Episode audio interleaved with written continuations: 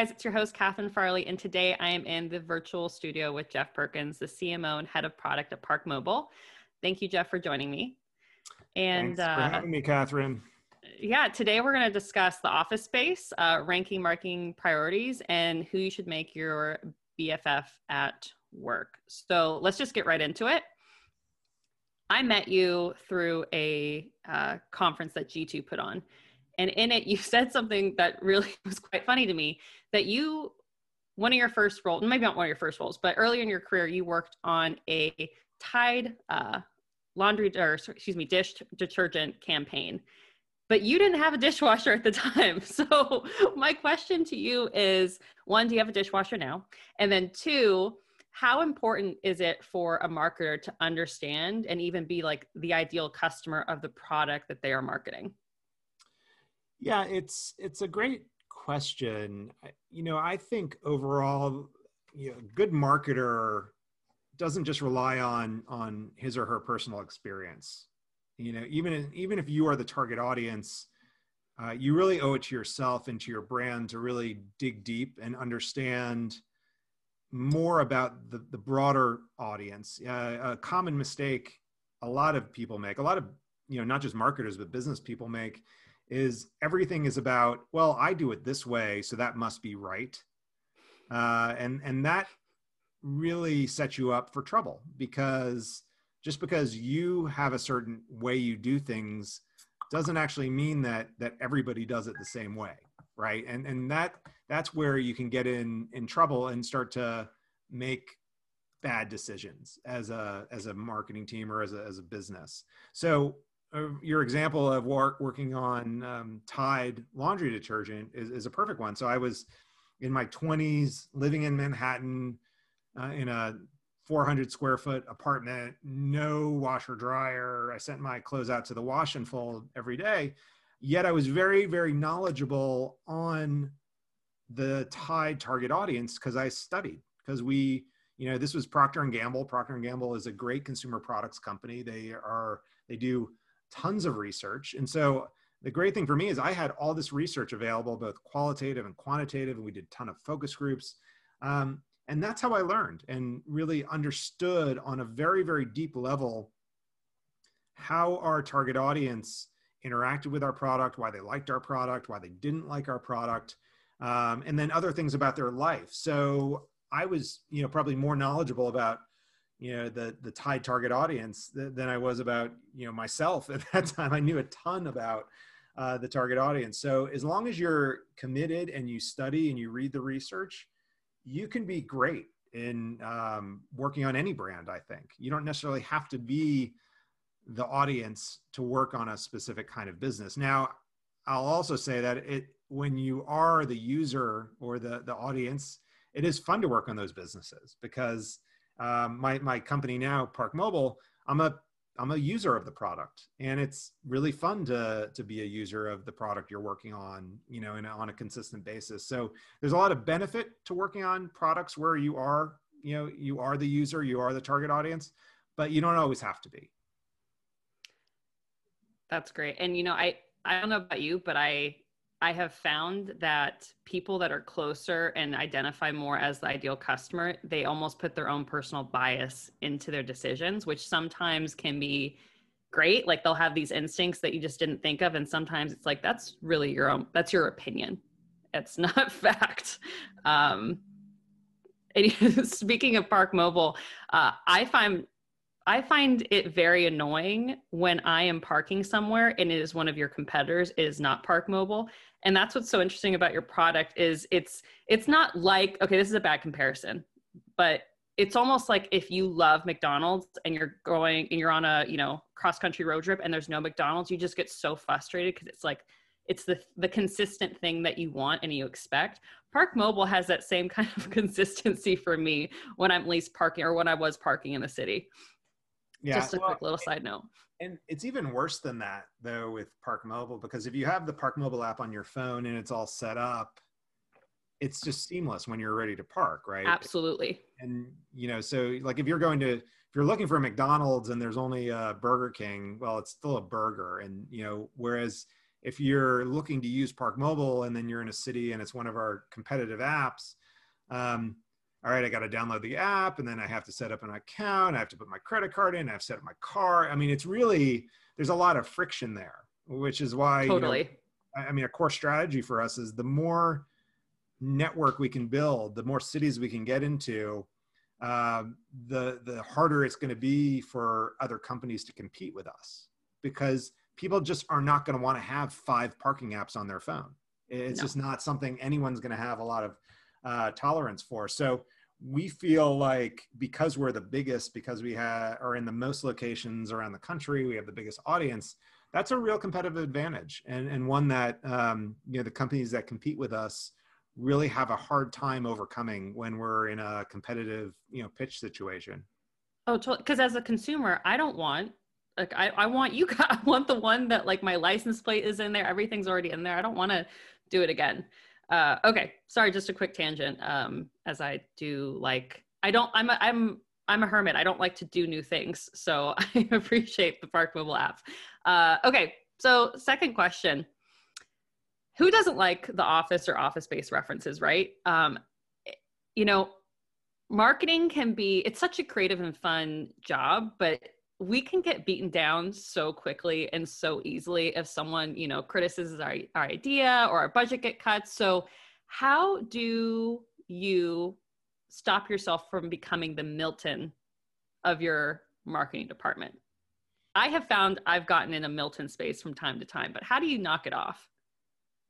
Yeah it's um well it, it's hard. I mean your point is is well taken that um you know a lot of people are critical of marketing within the organization. And and you have to think about why why is that? Why are people critical uh, of the marketing function?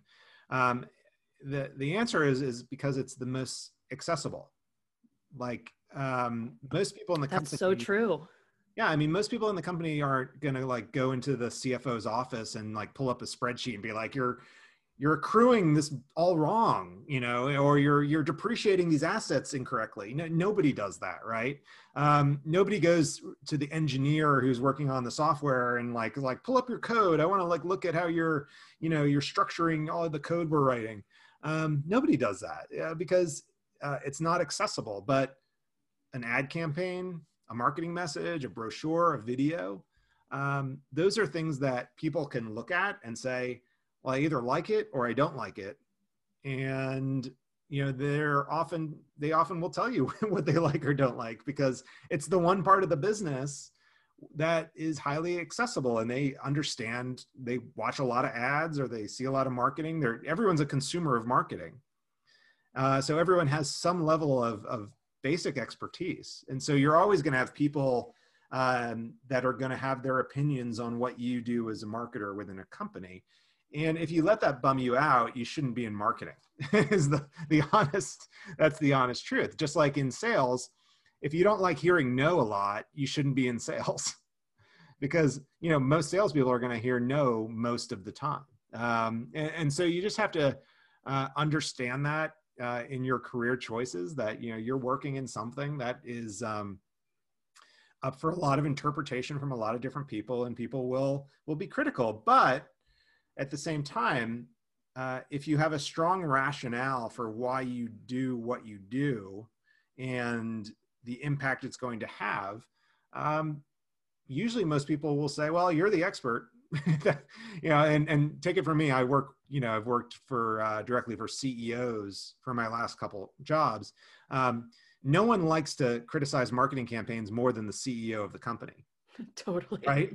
Uh, but if you, as the marketing lead, have a strong rationale on why your idea is the best and why it's going to work, um, usually the CEO will agree with you. And, and, you know, oftentimes, you know, when my CEO now, uh, he, he's got a lot of marketing ideas, but he'll always default to, to my expertise because he, you know, we've worked together for three plus years. He trusts me.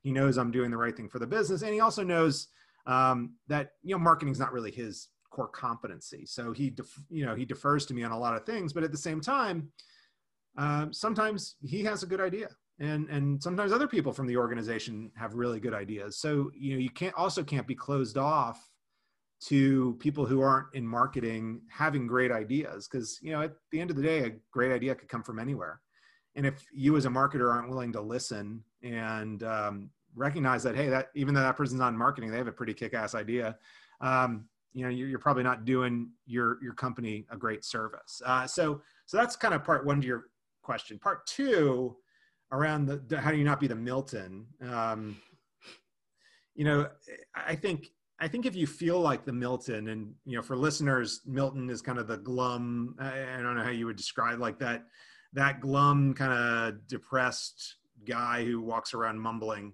Um, and you know, people kind of like, what does that guy do here? And, and no one really knows. So, um, I I think from a career perspective, if you ever feel like the Milton in your company, um, you really need to start to figure out is this the right company for me or is this the right job for me because uh, it's uh, you know it's it's very you know people often will get you know depressed at certain points in their career or feel down or feel like they're not valued or not getting paid enough um, and at those times you have to really figure out is this is this the right job for me is this something that you know is bringing me satisfaction in my life and and if it's not you probably need to think about making making a change. Um, you know, it's it, you, things don't necessarily just get better because you stay longer, right? You have to be very proactive in managing your career to make sure you're um, you know you only have a certain amount of years to to do what you're doing, and you want to make sure you're making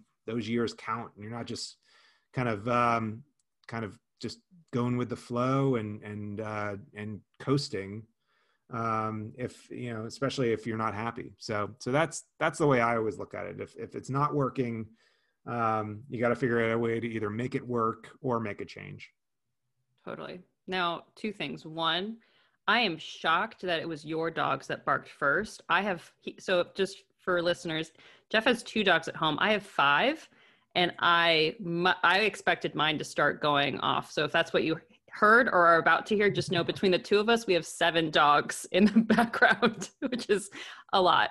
Um, and then number two, so kind of to follow up on what we were talking about with like criticism, I have found, I totally agree with you on that. Like some of the best ideas that I have executed have come from people in sales. And this this last job I worked at, this this sales guy I worked with, his brother-in-law was a scout, is a scout for the Miami Marlins, and so he was able to do a webinar with us talking about, you know, is the is the baseball season going to launch and what's it going to look like? Which I first of all, I'm not a sports person, so I never would have thought of that. And then two, obviously, I don't know any scouts, so that was amazing. But on the opposite side of that coin, I have had more salespeople critique uh, events or you know critique swag than i can even count so and some of that is i think because you know people have thrown their own parties people have given their own gifts. So that's that's something about marketing that feels very tangible and understandable to someone that's not in marketing. So if you had to advise some quick wins that marketing could do to get on sales good side what would they be and why? Yeah i I think I think it's really important for marketing to spend a lot of time with sales. Uh, you know, I, I think in high functioning organizations that I've been a part of, marketing and sales were kind of connected at the hip.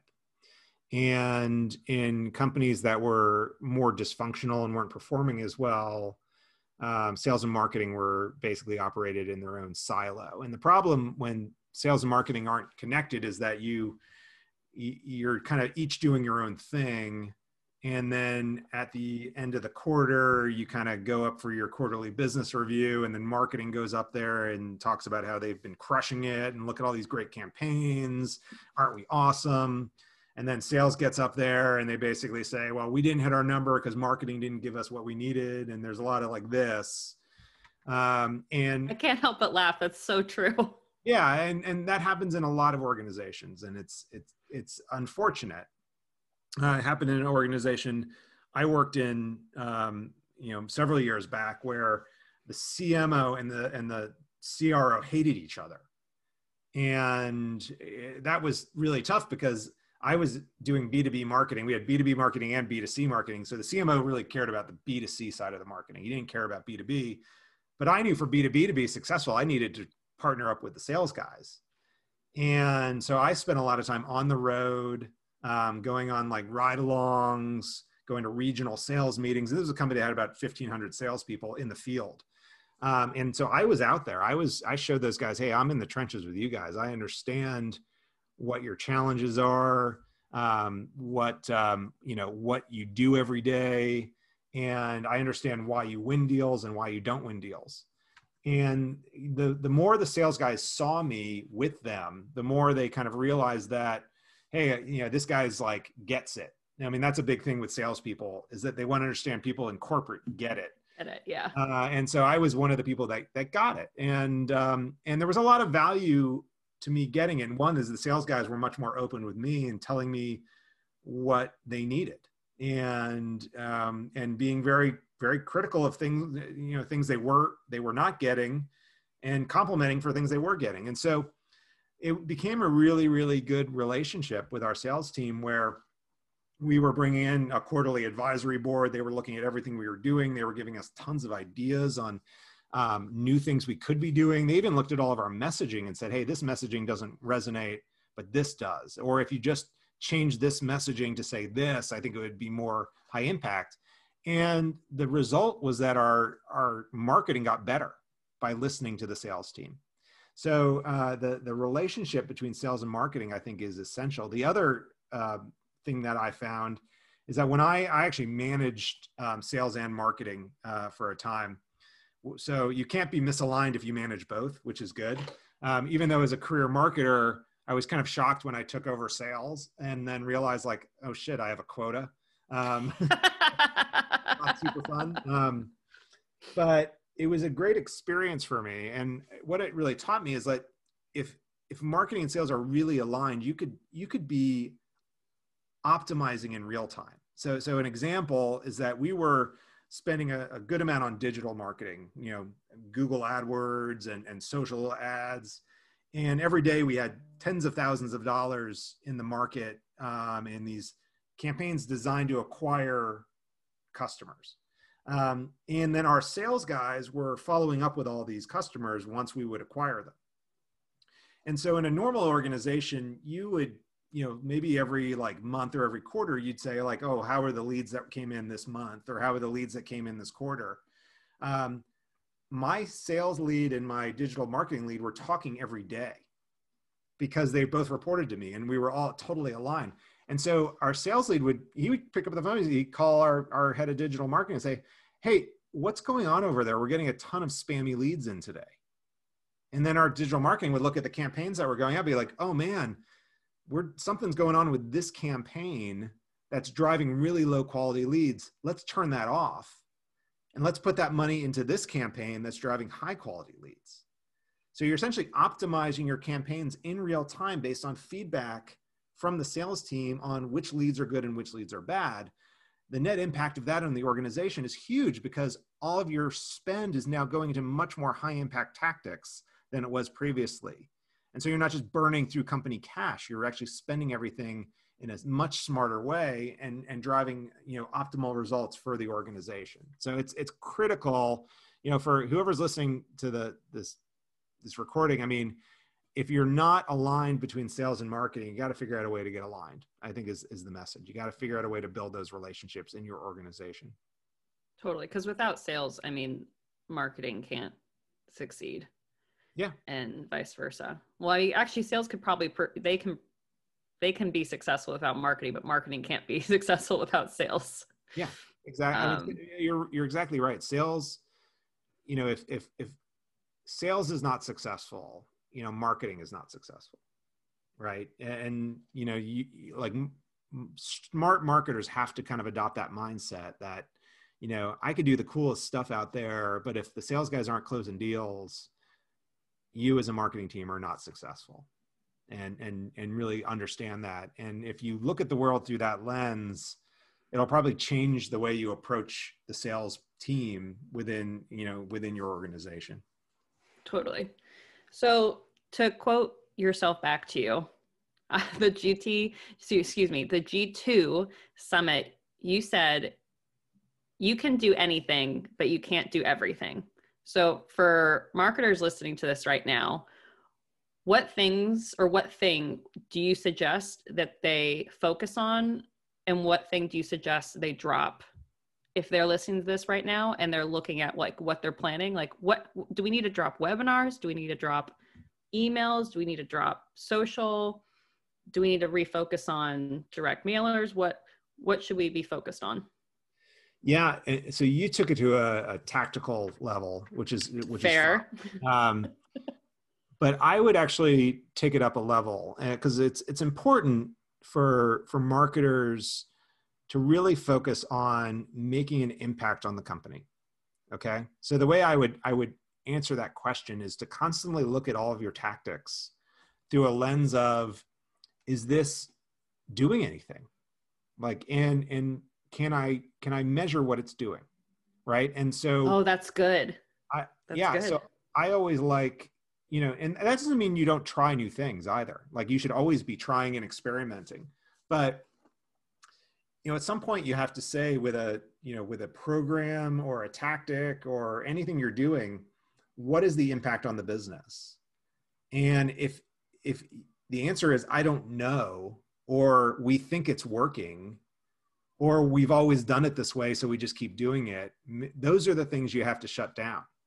Uh, because you know the reality is especially in today's day where you know you have covid and marketing budgets are getting cut and marketing teams are getting downsized um, you can't do all the stuff maybe you used to do. You know, you're not going to have the budgets to do it in most companies. So it's super important that marketers are focused like laser focused on the things that are making the biggest impact and just going all in on those things and getting all the other stuff out of the way. I mean it's it's it's critical uh, because like you said, you you just railed off like like a lot of different like webinars and e-newsletters and all that. Like each one of those things, it's a lot of work. And so you know, some te- some companies have teams that can do it all, and that's cool. Um, other companies can't. I mean, you have you know a, a marketing team of two to five to ten, just depending on how big you are. But you can't do everything you know a marketer probably wants to do. You can't buy every piece of martech out there right? Um, so you have to be very careful with how you allocate your resources both your your financial resources and your human resources. And it, it all has to come back to one key thing. What's going to make the biggest impact on our business?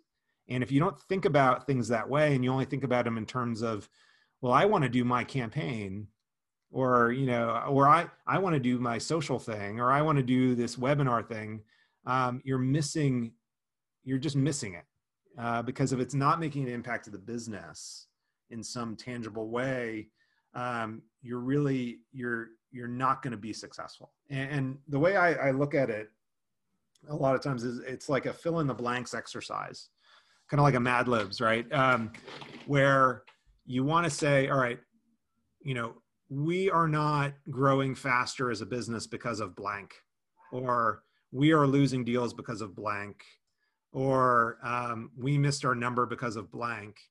And so you want to like do this exercise where you're identifying what are the critical problems in the business, fill in that blank, and then once you understand what that blank is, that's where you focus 100% of your energy. How do we fix that? Because because marketers, you know, at, at our core, we are problem solvers we are problem solvers for a business, right? People don't know our brand. Okay, that's a problem. Let's go solve that. Let's build awareness. Uh, we're not getting enough leads. Okay, that's a problem. Let's go develop some campaigns that'll drive more leads into the company. We're not retaining our customers. Okay, that's a problem. Let's do some campaigns so customers really understand the value of our products. You know that. So that's what any good marketer has to focus on to be able to drive, deliver, you know, the maximum value out of the function for the company. Wow. And one last final question. I think you know what it's going to be. If Park Mobile was a celebrity, who would it be and why? Yeah, so I mean, we we would not um, even the word celebrity for Park Mobile is kind of funny because we're we're not um, we don't see ourselves as you know a glamorous brand by any means, right? Um, we're not a, a, passion brand for, for most people. Um, you know, we are we're very functional. We're a utility. Um, so when when I think about uh, who, what celebrity would we be, we're not gonna. We're definitely not like um, Harry Styles or Taylor Swift or these people that are kind of out there in the spotlight. We kind of operate, you know, kind of behind the scenes a bit. Um, and but we're we're smart, right? We're a smart solution you know. Um, so I always go to uh, the celebrity uh, would be Alex Trebek, right? He's the game show host. He, he coordinates. He's very smart. Um, but it's not really about him. It's about the the people that are on the stage. You know, they're really the stars, and Alex Trebek is kind of in the background, um, just you know, facilitating the show. He's the the utility of of Jeopardy, right?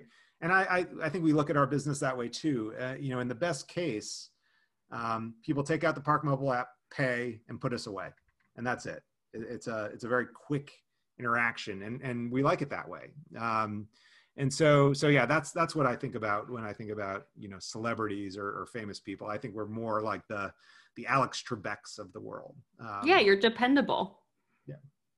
Awesome. Okay. Well, Jeff, thank you so much. This was amazing. I really enjoyed it. Um, yeah. Thank you so much.